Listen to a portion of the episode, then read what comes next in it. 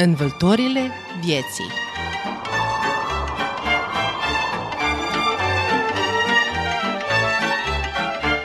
Învâltorile vieții Bună seara și bună vă fie inima, stimați ascultători! Bine v-am găsit la ultima ediție a emisiunii Învâltorile vieții din acest an. Sunt Carmen Sabina Walge Adamovici și voi fi alături de dumneavoastră până la ora 19.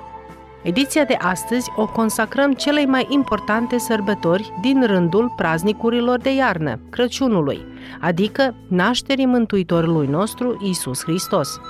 Împreună cu preotul Bisericii Ortodoxe Române din Deli Blata, Emanuel Veveriță, vom trece prin vâltorile Crăciunului prin istorie, trecând prin epoca romană, evul mediu, epoca comunismului și cea contemporană și pentru că deja am pășit în perioada splendidă a sărbătorilor, nu vor lipsi nici colindele.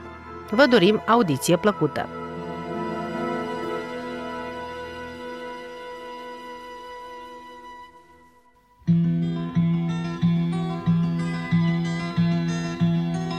Scoală gazdă din pătuți florile dalbe și ne dă un colăcuț florile, florile dalbe. Că mămuca n-a făcut florile dalbe, Să tărară nu a avut florile, florile dalbe. Pe când s-o căpătat florile dalbe, Covata i s-o crepat florile, florile dalbe. L-o sfădit mama pătata florile dalbe, De ce s-o crepat covata florile, florile dalbe. Când covata o lipchit florile dalbe, Cupciorul i s-o unit florile, florile dalbe. Când cupciorul o tomnit florile dalbe, Anul nou și zânit florile, florile dalbe florile, florile florile, florile albe. Să ajungeți multe sări frumoase, ca sara din ea sara și ca ziua de mine.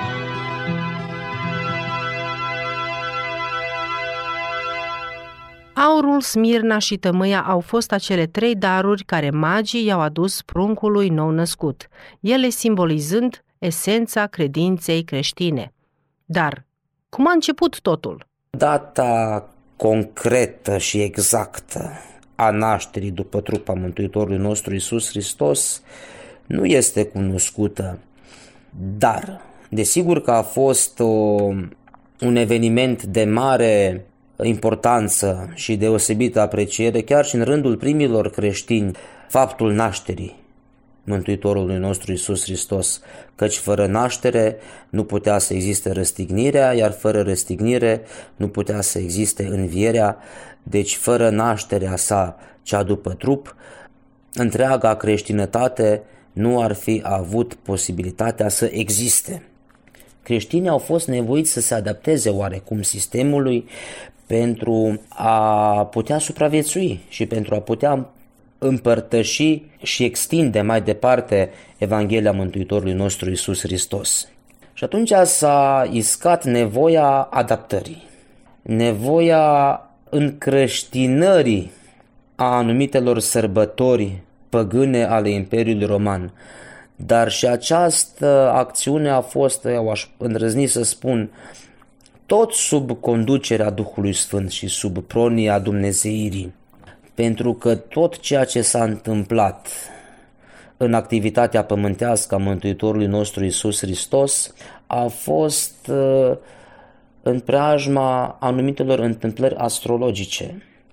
iar în jurul acestor evenimente astrologice și păgânii își aveau anumite sărbători ale lor care erau încurunate cu mare fast, cu mare cinste și cu mare prețuire de către, de către păgâni. Și anume în jurul solistițiului de iarnă. Atunci s-a sărbătorit ziua de naștere a zeului soare sau a soarelui invincibil. Când o masă întreagă de cetăți, toată lumea s-a aduna în temple și sărbătoreaș și se bucura cu mare fast de această sărbătoare păgânească. Dar Mântuitorul Hristos este numit lumina lumii. Și atunci vedem această apropiere și această încreștinare a sărbătorilor, căci dacă soarele își are ziua de naștere atunci, apoi Hristos fiind mai luminos decât soarele, vedem această asemănare dintre cele două sărbători, oarecum asemănare. Și atunci aceste sărbători fiind îmbrăcate în haine creștinești, și creștinii se puteau desfășura mai liber și cu o frică mai mică și mai redusă în manifestarea credinței lor în Mântuitorul nostru Iisus Hristos. Deși pe parcursul uh, primelor patru, chiar primelor cinci viacuri, uh, sărbătoarea nașterii Mântuitorului nostru Iisus Hristos a fost unită și legată și sărbătorită deodată cu sărbătoarea Bobotezei sau sărbătoarea botezului Mântuitorului nostru Isus Hristos, acestea două fiind uh, indisolubil legate. Așa că au fost cazuri în diferite colțuri ale Imperiului, unde Crăciunul a fost sărbătorit nu neapărat în, uh, în decembrie, la sfârșitul lui decembrie sau la începutul lui ianuarie, în unele părți era sărbătorit în noiembrie, în altele în februarie, ba chiar și în mai. În secolul V a fost despărțit și sărbat separat de Bobotează și în partea răsăriteană a Imperiului, adică în Constantinopol și în împrejurimile acestuia.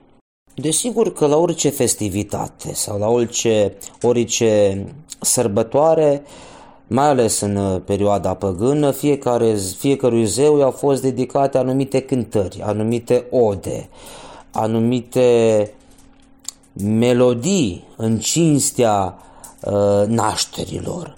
Și atunci, după cum am amintit și mai devreme, uh, aceste sărbători păgânești încreștinate, desigur că această modalitate de a slăvi, de a cânta, de a omagia pe cineva, au preluat-o și creștinii. Astfel că putem să spunem oarecum, putem să spunem că, virgulă, colindele își au originea în aceste saturnalii, în aceste uh, ode aduse anumitelor zeități printr-o super odă sau cea mai curată odă sau cea mai curată cântare sau cea mai frumoasă urare adusă de către om spre cel mai mare om care este supra omul care este Dumnezeul, Mântuitorul nostru, Iisus Hristos. Învăltorile vieții Este cunoscut faptul că poporul român s-a născut creștin. Cunoaștem din uh, istorie că etnogeneza poporului român a avut loc la începutul secolului II după Hristos. Moment în care creștinismul sau creștinătatea a început deja să se răspândească în Imperiul Roman. Și atunci poporul român desigur că a îmbrățișat și a acceptat și a trăit și trăiește și în prezent creștinește. Însă ce este caracteristic poporului român este tocmai un ansamblu al colindelor bogat. Deci eu pot să spun cu certitudine că cele mai multe colinde sunt tocmai ale poporului român. Sunt desigur foarte importante colindele pentru români. Ele arată, deci colindele românești cuprind uh, nu doar uh, anumite obiceiuri sau tradiții care s-au uh, petrecut de Crăciun. După cum am vorbit, câte obiceiuri și câte tradiții au fost uh, adaptate de către creștini și cum s-au dezvoltat și cum s-au păstrat în, uh, în Europa. La poporul român este un pic altfel. Ele sunt și de aspect duhovnicesc. Arată sau povestește oarecum așa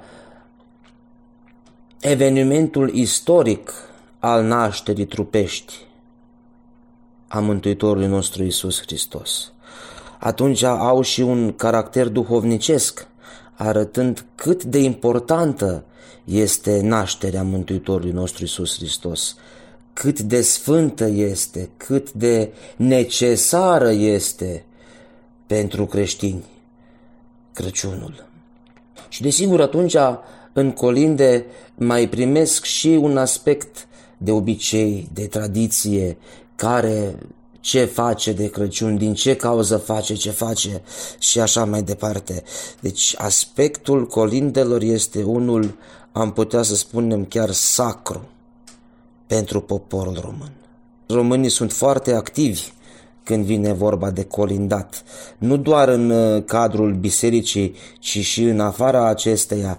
Uh, când zic în afara acesteia, mă refer la faptul că colindele nu sunt organizate doar de către preot și doar în biserică, în cadrul anumitelor uh, festivități de Crăciun, anumitelor sărbători sau serbări care am putea să spunem că se aseamănă cu acele piese de teatru din Evul Mediu, că de acolo și-au rădăcina, de acolo și-au originile. Și vedem românii că se organizează uh, singuri, că au moștenit asta de la moși strămoși și merg și colindă prin sate pe la prieteni, pe la vecini, pe la bunici și așa mai departe. De ce? Pentru că se bucură de nașterea pruncului Hristos. Au păstrat vie, nu doar amintirea că a fost cândva și s-a născut și Hristos permanent se naște, pentru că sărbătorile nu se repetă și nu se sărbătoresc așa, să ne aducem aminte că a fost ceva cândva. Sărbătorile în duh se înnoiesc.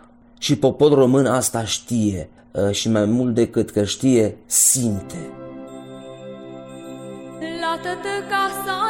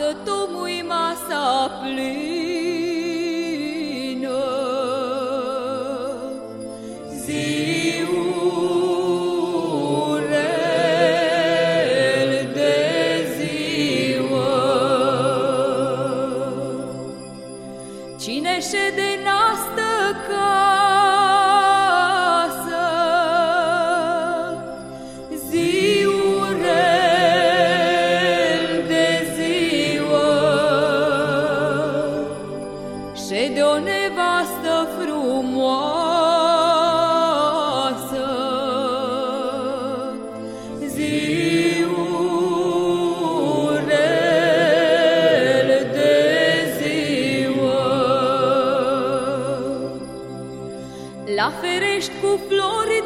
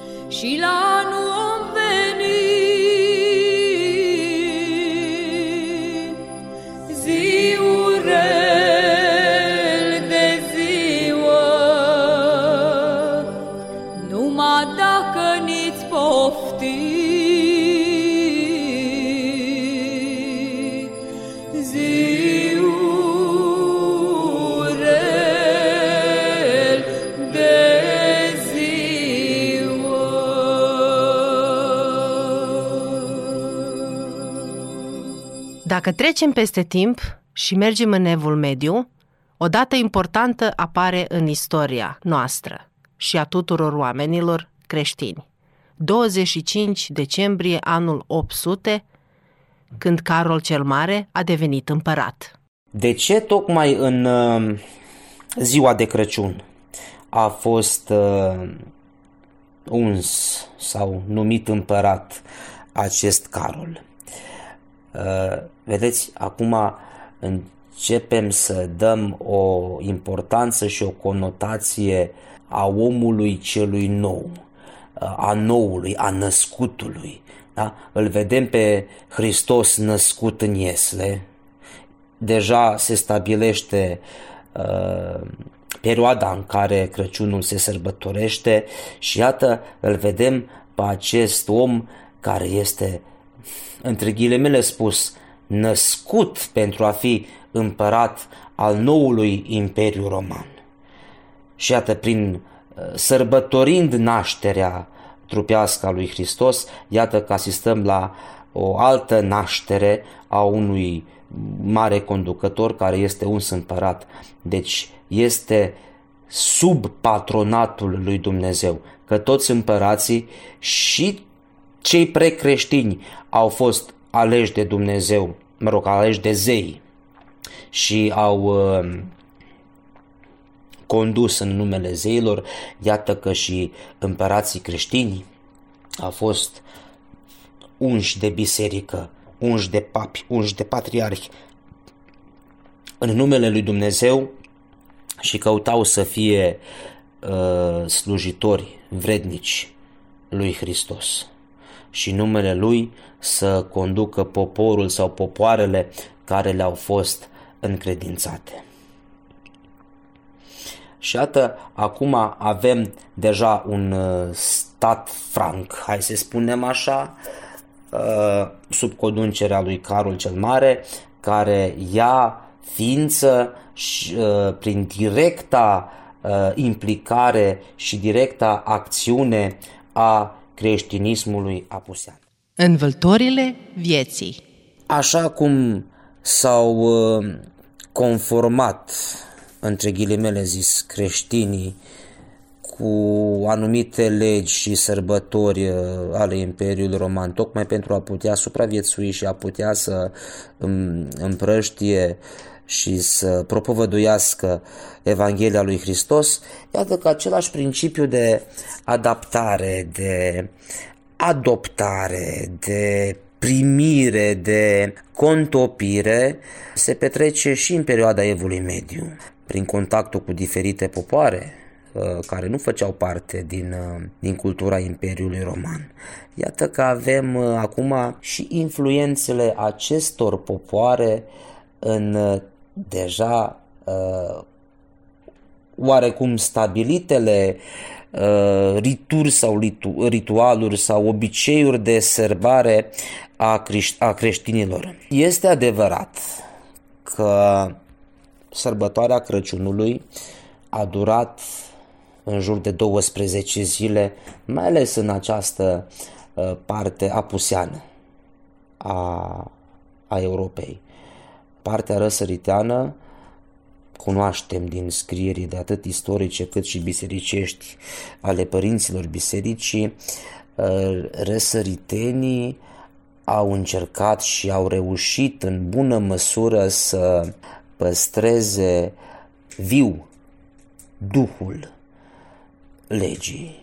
Pe când în partea apuseană, datorită acestor uh, întâmplări uh, și crize prin care a trecut, s-a ținut cont uh, mai mult de fast, de literă, de obicei, de tradiție, care nu totdeauna a avut uh, ca scop principal sau nici măcar ca scop secundar uh, păstrarea Duhului sau cultivarea Duhului credinței, ci a unui obicei că așa se cuvine, că așa se face.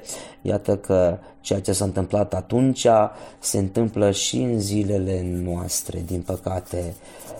facem anumite chestii și anumite lucruri pentru că așa se cuvine sau pentru că așa se face, nemai știind de ce sau cum sau când sau din ce cauză s-a ajuns să, să se sărbătorească sau să se prăznuiască ceva, în cazul nostru acum Crăciunul.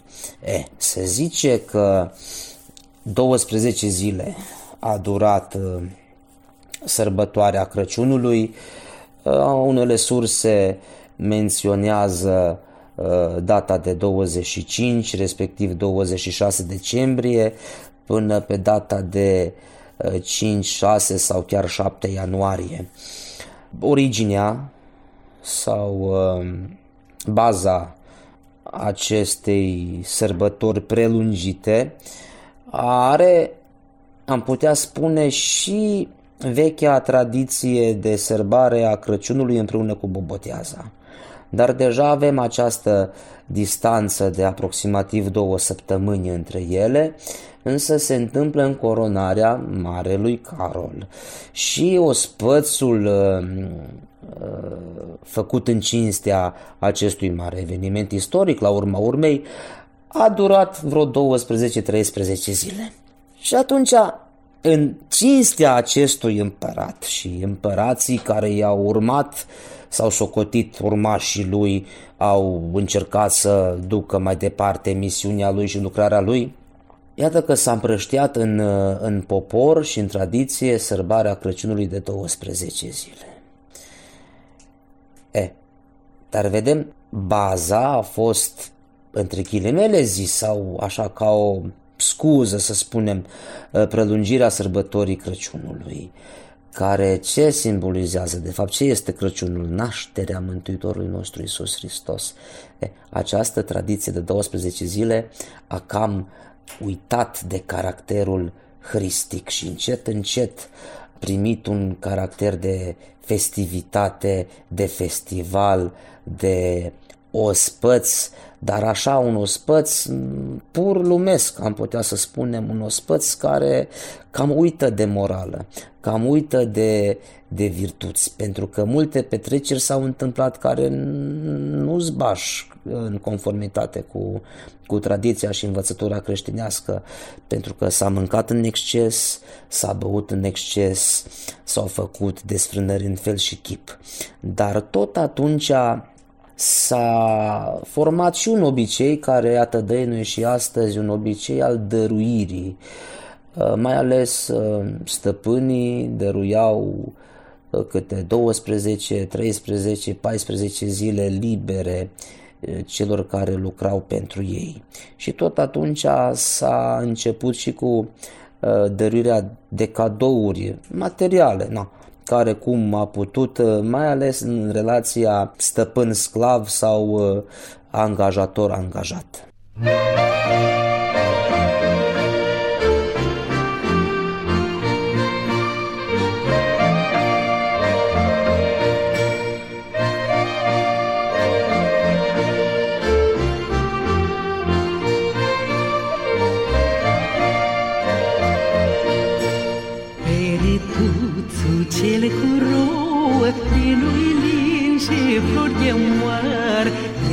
uh, angajator-angajat.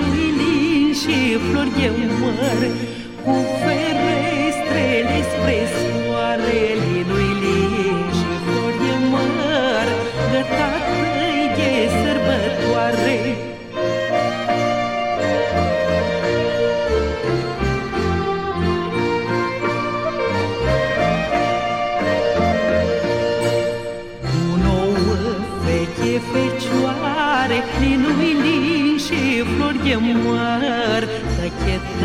găsești oricui oare Din uilin și flori de umăr.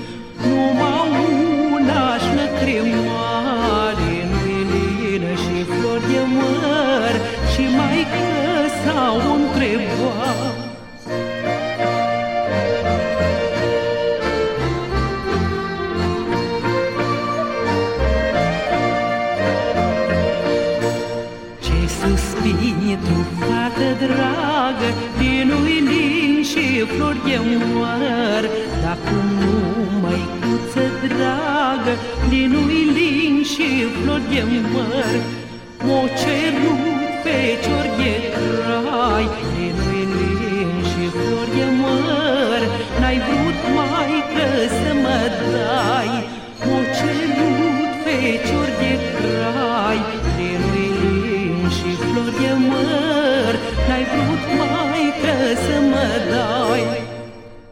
Trebuie să ținem cont de faptul că evul mediu este perioada în care marea majoritate a oamenilor și a populației era analfabetă. Adică nu știau să citească, nu știau să scrie, nu aveau acces la izvorul de cultură, la izvorul de învățătură. Și cunoaștem că școlile au fost uh, într-o strânsă legătură cu biserica. Deci preoții erau cărturari, episcopii erau învățători, adică în biserică uh, oamenii învățau. Și atunci, neavând acces la Sfintele Scripturi, necunoscând litera, s-a evit uh, Adică s-a evit. Teatrul existase din timpurile străvechi, dar și-a păstrat multă vreme caracterul său strict uh, de divertisment, de distracție. În această perioadă a evului mediu observăm iarăși același principiu despre care am tot vorbit până acum, principiul de adaptare. Și atunci teatrul a fost mijlocul prin care s-a păstrat și nu că s-a păstrat, ci s-a și transmis populației sau masei largi de oameni. S-a transmis uh, învățătura vis-a-vis de o anumită sărbătoare sau de anumit, un anumit eveniment. În cazul nostru, piesele de teatru au fost, hai să spun așa, televizoarele de atunci pentru a învăța poporul, pe o parte, și pe altă parte de a menține ocupați cu ceva. Căci dacă nu avem liniște în popor, nu avem liniște nici în țară. Cel puțin noi știm asta foarte bine. De aceea nu putem să spunem că piesele de teatru au un um, impact negativ asupra tradițiilor de Crăciun din acea perioadă pentru că, după cum am spus, au ajutat la păstrarea obiceiurilor, la învățarea obiceiurilor și la, mai ales la înțelegerea uh, Crăciunului în sine. Deci, uh, înțelegerea nașterii Mântuitorului nostru Isus Hristos, cum s-a întâmplat arta vie a Ieslei din Betleem. Da? Deci, uh, pe lângă faptul că a fost pictată, Iată că a fost și regizată, adică prezentată publicului larg și a stârnit și un mare interes. Uh, ar fi bine să credem că a fost un interes de ordin duhovnicesc, dar a avut și un mare impact uh, asupra interesului și de ordin distractiv, hai să spunem așa. I-au ținut pe oameni uh, în priză, i-au ținut pe oameni atenți și și-au adus aminte poate că mai ușor de un oarecare adevăr de credință.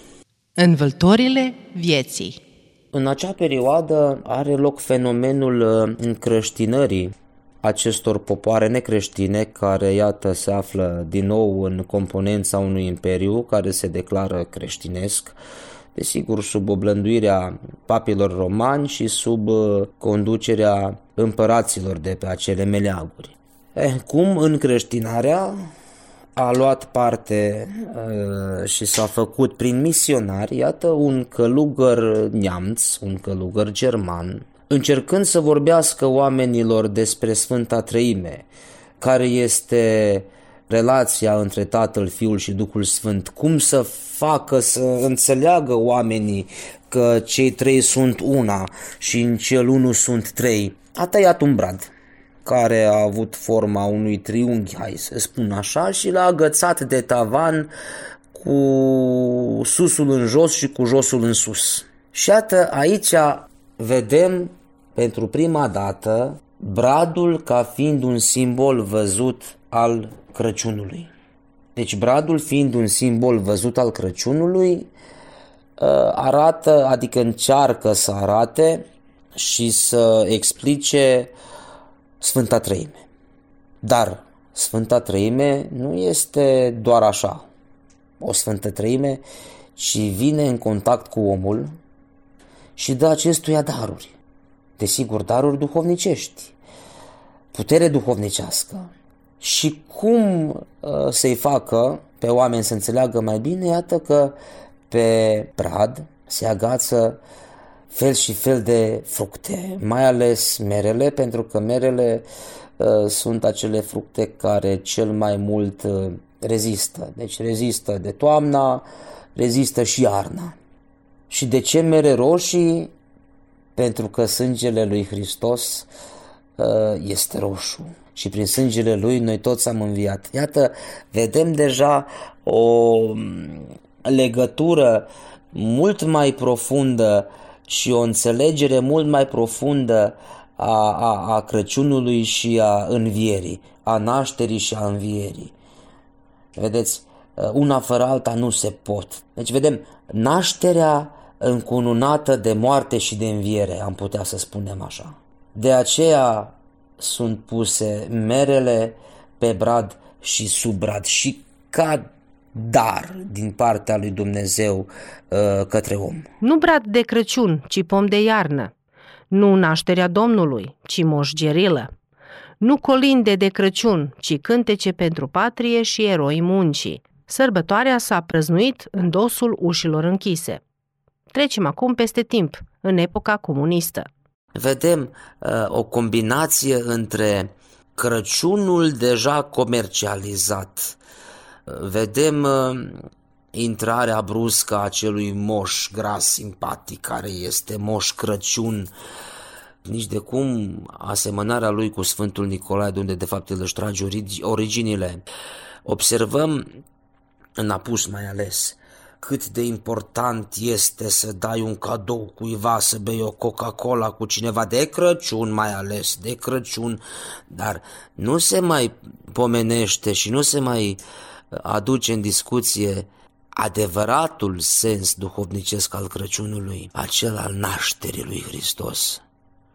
Cine limităm la cadouri, la elfi, la brazi, la... Vedeți, în timp, tot ceea ce a fost bun și cu un scop duhovnicesc, acea latură uh, duhovnicească a fost așa subtil și treptat și încetișor îndepărtată și chiar alungată, am putea să spunem. Merg la biserică și nu prea, adică mai mult nu merg decât merg, dar oarecum cred sau nu cred, deja începe să se piardă respectul sau încrederea în biserică, știți? Și atunci, în acei ani, avem copii. 1, 2, 3, 4, copii care deja uh, nu mai merg la biserică, atenție. De la bunici învață un îngeraș, un tatăl nostru. Bunicii merg la biserică pentru că deja sunt bătrâni, sunt pensionari, dar părinții sunt angajați și sunt uh, obligați să evite biserica, așa, într-un oarecare fel. E, copilul e dat la școală, unde nu se mai învață morala creștină, unde nu se mai învață religie, unde se învață mm, pionieratul și, eu știu, partidul încearcă să ia rolul lui Dumnezeu. Și oarecum, așa, între ghilimele, iar zis și cu, probabil că voi folosi cuvinte care nu sunt potrivite, dar uh, reușește reușește să îndepărteze tineretul și copilăria să scoate din sânul bisericii. Cum trec ani, acei copii devin adulți, care la rând, rândul lor au copii, pe care deja nu-i mai învață în, în, în spiritul creștinesc, în spiritul ortodox, în spiritul bisericesc. Pentru că la școală deja e a doua generație care învață de moșgerilă, uh, învață de revelion, învață de Crăciun că trebuie să dai cadou la prieteni, la vecini. Deja este pomul de iarnă, nu prea mai este bradul de Crăciun. Noi nu mai știm uh, simbolistica bradului, uh, ci știm că este un decor de iarnă care, na, se cuvine să fie acolo că e frumos. Uh, nu mai știm de lumina lui Hristos care luminează tuturor, ci știm de niște beculețe chinezești care zac pe brad sau pe geamuri. Uh, deja observăm cum se schimbă uh, valorile acestea duhovnicești, care de fapt sunt baza Crăciunului și baza tuturor obiceiurilor și a propovăduirii și a sărbătoririi în sine. E devine deja ceva material, devine deja ceva de tip al consumerismului. Adică ce facem de Crăciun? Mâncăm și bem și ne distrăm. Mai mergem cu colindatul, dar de fapt ne îmbătăm pe drum. Din păcate, cam asta se întâmplă în, în perioada și comunistă, dar din păcate continuă și în perioada postcomunistă. Dar la sate, totuși tradiția Crăciunului a fost mai vie, a fost mai puternică. Și se umbla cu colindatul, mai mergeau copiii, mai cântau, mai primeau cadouri. Deci totuși s-a păstrat, acolo undeva s-a păstrat adevărata valoare a Crăciunului, a copiilor de atunci. Pe când de atunci și până acum ă, foarte multe s-au schimbat. Spiritul Crăciunului acela, Crăciunul cel adevărat, ă, parcă este foarte, foarte slăbit și observăm acest spirit al Crăciunului modern care este acum în, în toi și este la modă și nu-i Crăciun dacă, dacă nu avem brad, nu-i Crăciun dacă uh, nu avem bucate multe și gustoase pe masă, uh, nu-i Crăciun dacă nu avem luminițe, dar de mers la biserică de Crăciun, eh, cine mai are vreme.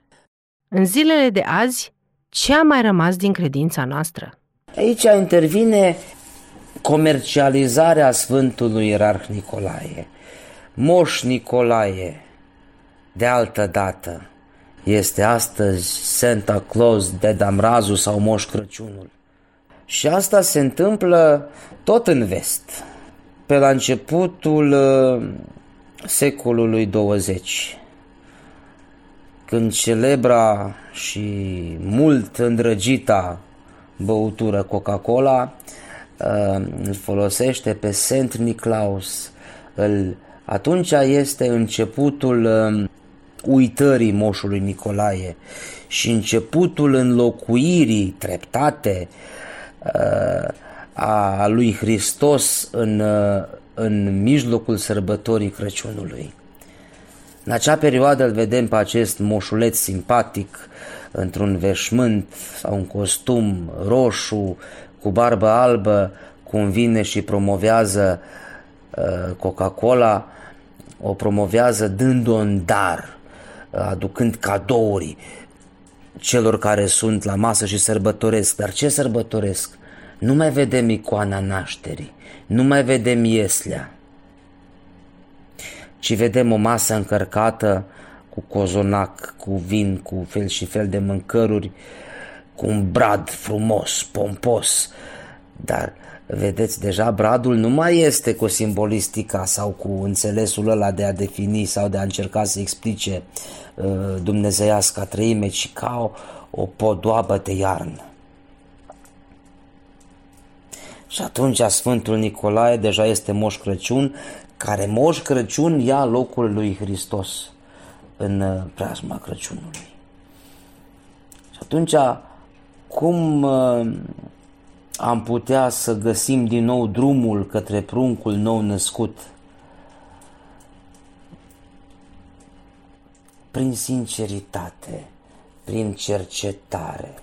Și aici uh, are un mare rol, îl joacă uh, și biserica dar și uh, părinții copiilor, dar și noi înșine. Pentru că de fiecare dată când avem un necaz, spune, măi, Doamne, ajută-mă. Știți, atunci ne aducem aminte de Dumnezeu. Bă, dar cine e acest Doamne, Doamne? Hai să-L cercetăm, hai să vedem cine este, de unde vine, unde se duce, ce treabă am eu cu El. Știți? Și aici uh, intervin și cei șapte ani de acasă. Intervine și uh, obiceiurile pe care le avem. Că omul totuși este o ființă uh, simțitoare, este o ființă cu simț, cu rațiune. Dar haideți să atunci, știți, să dăm drumul simțurilor, să, să le simțim și să le, să le cultivăm. Dar pe Dumnezeu nu-L putem găsi în alt loc decât în primul rând în biserică, că acolo este casa Lui. Deci clădirea bisericii o putem vedea ca pe Ieslea în care s-a născut Hristos, Mesia, chip luminos. Lăudați și cântați și vă bucurați. Vedeți, să ne bucurăm, dar să ne bucurăm de o bucurie durabilă, nu de una uh, neapărat palpabilă și materială. Mă bucur că am primit un cadou, o chestie care mi-am dorit-o și mi-a plăcut și o păstrez o lună, două, trei și apoi vine alta și ia loc.